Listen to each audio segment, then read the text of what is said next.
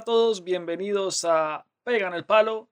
Hoy grabando un capítulo especial de la Selección Colombia, un podcast de fútbol dedicado a la primera y segunda fecha de la selección que enfrentará a Venezuela en Barranquilla y a Chile en Santiago. Tengo el honor de presentarles a mi querido amigo Jonathan. ¿Cómo estás, Jonathan?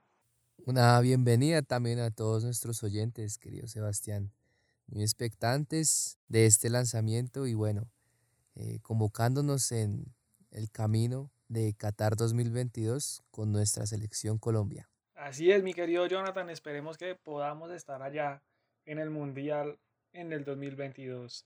Pero bueno, entremos en materia. ¿Qué te parece si hablamos de los convocados por el técnico Queiroz? Iniciemos, claro que sí. Pues te cuento que hubo novedades en el arco debido a la ausencia de David Ospina. Entonces tendremos a Camilo Vargas del Atlas, Álvaro Montero del Tolima, Aldair Quintana del Atlético Nacional y la novedad, Eder Chaus del América de Cali. ¿Qué te parecen los cuatro arqueros del conjunto colombiano? Unas variantes ya conocidas para algunos de nosotros que seguimos a nuestra selección, junto con arqueros que vienen haciendo procesos y haciendo un buen papel en sus respectivos equipos. Sorpresa para todos lo que pasa con David Ospina. Finalmente el Napoli no, no hace opción de su préstamo. Viene este arquero Eder Chaux del América de Cali, como bien dices, viendo cumpliendo un proceso en los microciclos de, del profe Queiroz y bueno, se hace efectivo para eh, acercar a estos arqueros jóvenes, quizá futuros relevos de, de los hoy titulares arqueros como David Ospina o Camilo Vargas. Así es, un equipo de arqueros bastante bueno, de mucha categoría y esperemos a ver quién será el titular del profe Queiroz. Vamos a la línea defensiva donde tendremos a Estefan Medina, a Juan Guillermo Cuadrado, Jerry Mina, Davinson Sánchez, Jason Murillo, John Locumí, Frank Fabra, Johan Mojica y Santiago Arias. ¿Qué te parece la línea defensiva de Colombia? Además es la línea defensiva donde se encuentra el último convocado a la selección Colombia, el jugador Gabriel Fuentes. Un refuerzo que viene directamente desde el Junior de Barranquilla, seguramente por la facilidad de estar en la ciudad. Es el último convocado de la selección, quien no tendría ningún problema para viajar. Y pues haría un papel, yo diría que microciclo con la selección. No creo que sea tenido en cuenta en estos partidos, pero será una nueva novedad de la selección y una carta en el futuro para tener en cuenta. Bueno, una de las líneas que también eh, busca mantenerse en los recientes encuentros que, que ha venido disputando la selección, viejos conocidos, quizá sorprende allí o llama la atención el llamamiento de John Lucumí, una ficha nueva en, este ensamble defensivo. Y bueno, compañeros que, que ya se conocen, en donde Inicialmente Santiago Arias será la gran ausencia debido a estos impactos de, los protocolos mundiales que, hoy nos afectan, pues retoma su lugar en la selección, quien reemplaza al jugador de León de México, Jairo Moreno, quien por lesión finalmente no, llega a la lista y bueno, eh, el profe ha decidido llamar a, Santiago Arias quizá en, una posible eh, doble función, si, si se decanta por, el, por la banda defensiva o quizás lo tira un poco más adelante. Ok, Jonathan. En el medio campo, el profe Queiroz llama Jorman Campuzano, Wilmar Barrios, Jefferson Lerma, Steven Alzate, James Rodríguez, Víctor Cantillo y el que anuncié anteriormente, Juan Guillermo Cuadrado. Quizás en esta línea donde más cambios tendrá la selección Colombia por sus bajas y los asuntos de COVID. ¿Qué te llama la atención especialmente de esta línea de volantes? Sin duda, Sebastián, la línea que más impacto recibe. Y bueno, muchas dudas en un principio, muchas bajas ya confirmadas. Eh, quizá el caso más complejo vendría siendo el que sucedió con David Ospina, quien finalmente se decide que no sea prestado para la selección. En el caso de Juan Guillermo Cuadrado, habían más posibilidades de que los protocolos y cuidados que venía teniendo, pues no lo obligaban a quedarse, salvo que los lineamientos del país italiano, de alguna manera se le delega esa responsabilidad a él pues, cualquier posible novedad. En pocas palabras, eh, bajo su propia responsabilidad. Así es, tenemos varias ausencias, especialmente los jugadores del Porto, que son dos, y pues bueno, afortunadamente la cosa no se va a mayor. Y finalmente, Jonathan, en la parte de adelante tendremos los delanteros Alfredo Morelos, Falcao García, Dubán Zapata, Luis Fernando Muriel y el jugador John Córdoba. Este último con un nuevo llamado a la selección Colombia, ¿qué te parece la línea del conjunto colombiano y cómo tomas la ausencia de Luis Díaz del Porto? Bueno, la línea más representativa del combinado colombiano, eh, quizá estos arietes importantes para cada uno de sus equipos vienen en momento estelar. Y bueno, el caso de Luis Díaz, lamentable, que por los cuidados y, protocolos en el país de Portugal, pues se decide que, que no viaje. Y esperemos que este recambio de John Córdoba pues pueda suplir esas bajas y, sea un engranaje importante en esta carta de delanteros. Así es, John Córdoba que hará su debut en el conjunto colombiano. Vamos a ver si Queiroz le dé minutos, pero a todos nos alegra que este jugador joven llegue a la selección mayor. ¿Te parece si hacemos un espacio y hablamos de las bajas de la selección? Claro que sí. Pues bien, mi querido Jonathan, una convocatoria bastante atípica, esta vez por el profe Carlos Queiroz, debido a todos los posibles casos de COVID que hay, no solamente en la selección nacional, sino en el mundo. No somos la única selección afectada por esta pandemia en esta fecha FIFA, pero seguramente con el equipo que tenemos vamos a, a sacar adelante estos resultados. ¿Qué te parece si hablamos un poco de las ausencias? ¿Qué te llama la atención de las ausencias de Rafael Santos Borré, un jugador que viene jugando muy bien en River en la Copa Libertadores, ya que en el torneo nacional el fútbol aún no arranca? Del Cucho Hernández que ahora da un paso al Getafe, de Luis Suárez que ahora jugará Europa League con el Granada, y de Juanfer Quintero que se desconoce del futuro de él hablando de quizás los cuatro jugadores más importantes ausentes de esta convocatoria. Bueno, como lo mencionabas eh, al principio de este listado, en el caso de Santos Borré, pues tal vez está para en las dinámicas del fútbol argentino con respecto a otras ligas que vienen retomando. Considero que finalmente decanta al profe Queiroz para no tenerlo en cuenta. El caso de su compañero Juan Fernando Quintero, un jugador libre que en estos momentos pues no tiene minutos con su club eh, en China, dado que su transferencia se da fuera de tiempo y tendrá que esperar hasta el 2021 para retomar actividades. Y bueno, por obvias razones no, no se tiene en cuenta. Sorprende el caso de, del Cucho Hernández, quien eh, pensaría que en este nuevo paso hacia el Getafe, quizá inicie un nuevo ciclo en el que le impida continuar con, con esa racha que tenía hasta el momento y, bueno, esperar que pueda consolidarse en este nuevo equipo. Y ya en el caso de Luis Suárez, un jugador muy joven que viene marcando récords muy importantes para un delantero de su edad, que tiene un paso importante y un fogueo eh, en Europa, especialmente en diversos equipos eh, españoles y que, bueno, por su juventud y por la madurez que bien pueda estar llevando, pueda que se le dé un poco más de tiempo para que pueda consolidarse sin ninguna duda con respecto a los delanteros que ahorita han sido llamados y que seguro son de la entera confianza del profe Queiroz. Jugadores que seguramente tendrán un espacio en esta eliminatoria rumbo a Qatar por su juventud más que todo. Bueno, antes de que te pregunte tu once inicial, Jonathan, para el partido contra Venezuela, déjame contarte que siete jugadores de los 24 convocados hicieron goles este fin de semana para sus equipos. El caso de Jefferson Lerma, Dubán Zapata, Luis Fernando Muriel, John Córdoba, Jerry Mina y Estefan Medina marcaron un gol con sus equipos y James Rodríguez marcó dos jugadores que vienen con un buen rodaje, vienen jugando bien en sus equipos y vienen marcando gol, que es lo importante. ¿quién crees que va a ser el jugador más importante de la selección Colombia en estos dos partidos de eliminatoria? Bueno, me voy por eh, las líneas eh, que juegan más adelante. En este momento, James llega en un momento estelar, la James manía, como ya se viene replicando en, en los diferentes medios, a pesar de los inconvenientes que pudo haber tenido por su último paso en el Real Madrid.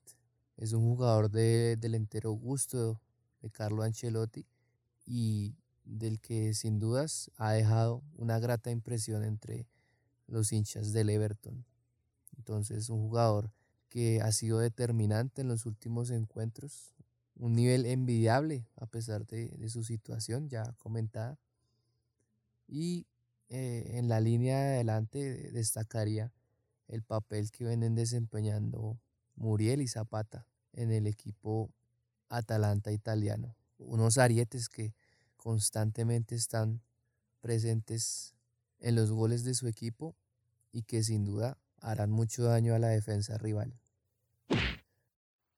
Pues bien, Jonathan, hay 24 jugadores convocados y quisiera preguntarte primero, ¿qué formación utilizarías para el partido contra Venezuela?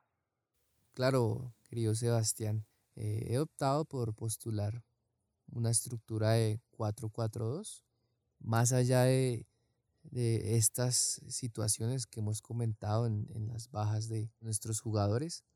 Venezuela siempre ha sido un equipo que le ha planteado un partido difícil a nuestra selección y me he optado por esta estructura precisamente para tratar de dominar un poco más el juego en la mitad de la cancha y permitir que los jugadores tengan una asociación más clara y más precisa en el terreno de juego?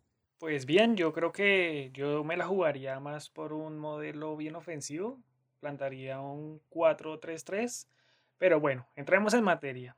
Creo que para todos antes era claro que David Ospina era irremovible del arco, pero ahora hay un cambio importante, así que debemos pensar quién va a ser el arquero.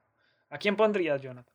Bueno, eh, a partir de, ese imprevisto que mencionas, quiero darle la confianza a Álvaro Montero, un arquero determinante en su equipo y que eh, viene en alza y viene haciendo un buen papel que brinda seguridad en el arco y, bueno, eh, quizás más por darle ese voto de confianza para que pueda foguearse al lado de arqueros como Camilo Vargas, que en este momento vendría a guiar un poco a sus compañeros en este sentido. Así es, yo creo que por la experiencia tal vez me inclino más por Camilo Vargas, pero estoy seguro que entre Montero y Vargas cualquiera que sea hará un excelente papel.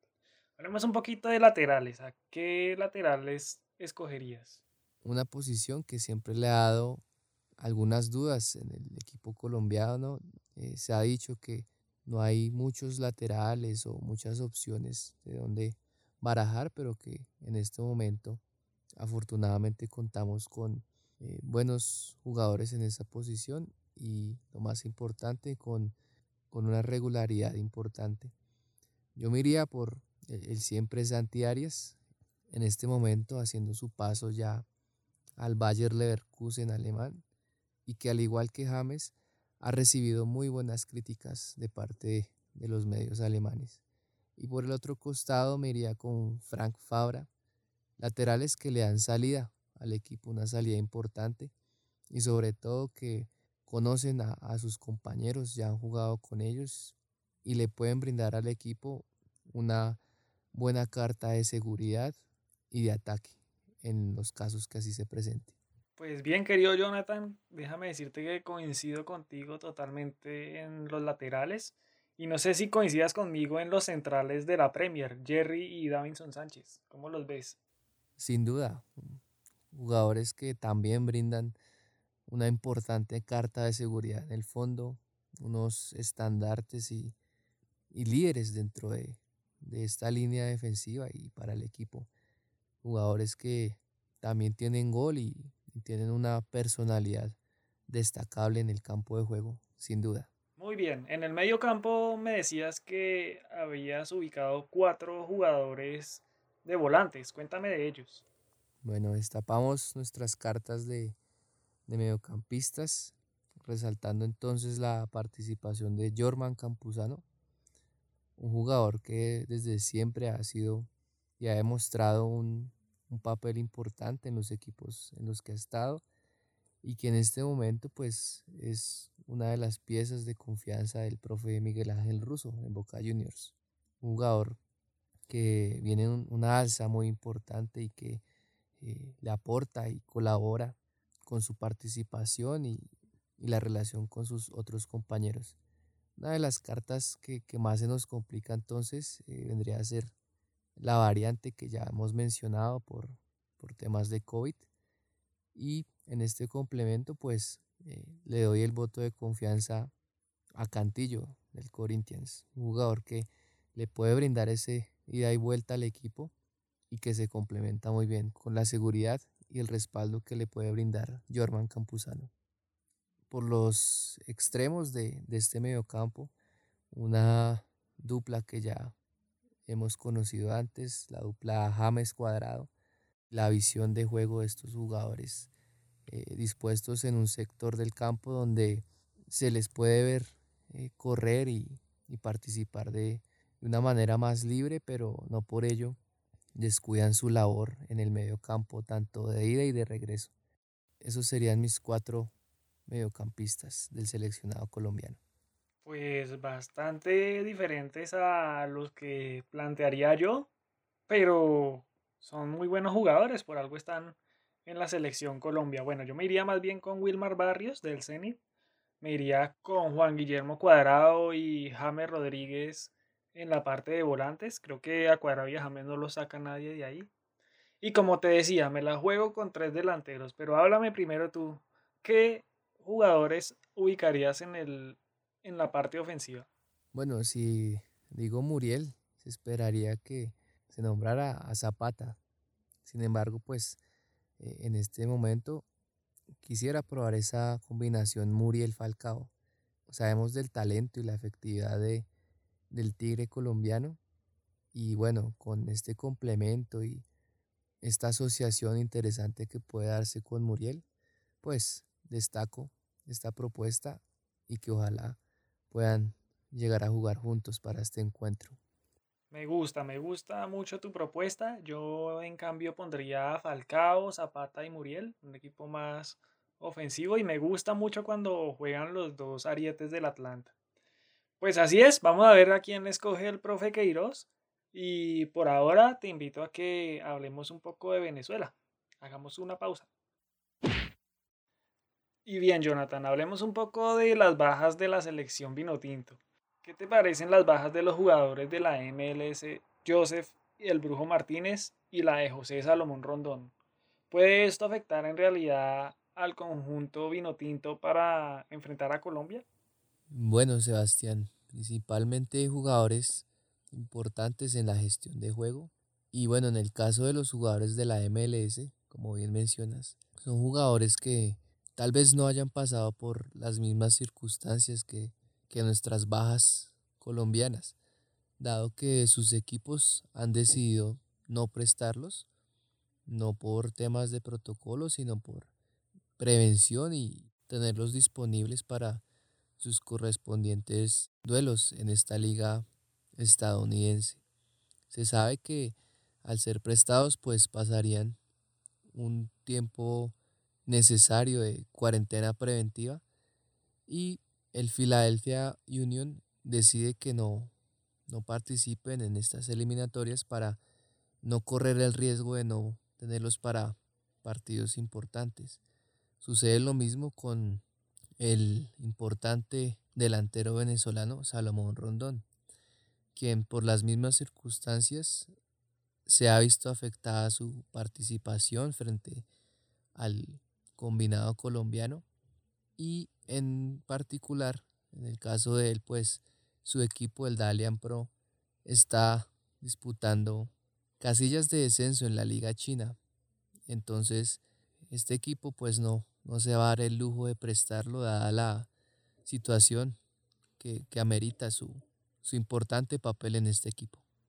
Pues bastante sensibles las bajas del conjunto venezolano y una gran polémica la que hace la FIFA por esta ronda eliminatoria de doble fecha FIFA. Recordemos que tendremos otra fecha en noviembre, nuevamente dos fechas. Así que muchas ausencias para todos los conjuntos suramericanos y vamos a ver cómo sale esta fecha eliminatoria. Bueno, démosle paso ya al último segmento, Jonathan, y te propongo un juego. Un juego como Fantasy Manager, en donde si adivinas exactamente el resultado, obtendrás dos puntos. Si adivinas quién gana de los que dijiste o empata, tendrás un punto. Y si no aciertas nada, pues no tendrás puntos. Así que te pido el favor y me des resultado exacto del partido. Colombia-Venezuela. Muy interesante propuesta, querido Sebastián. Teniendo en cuenta este importante recuento que compartimos con nuestros oyentes, diría que Colombia se va en cabeza dos tantos por uno frente a Venezuela. Bueno, dos tantos contra uno. Mi pronóstico es 3 a 1 a favor de la selección Colombia. Pues cada uno de ustedes haga sus apuestas, las puede comentar y nos vemos en el próximo capítulo de este podcast. Esto fue Pega el palo. il-podcast.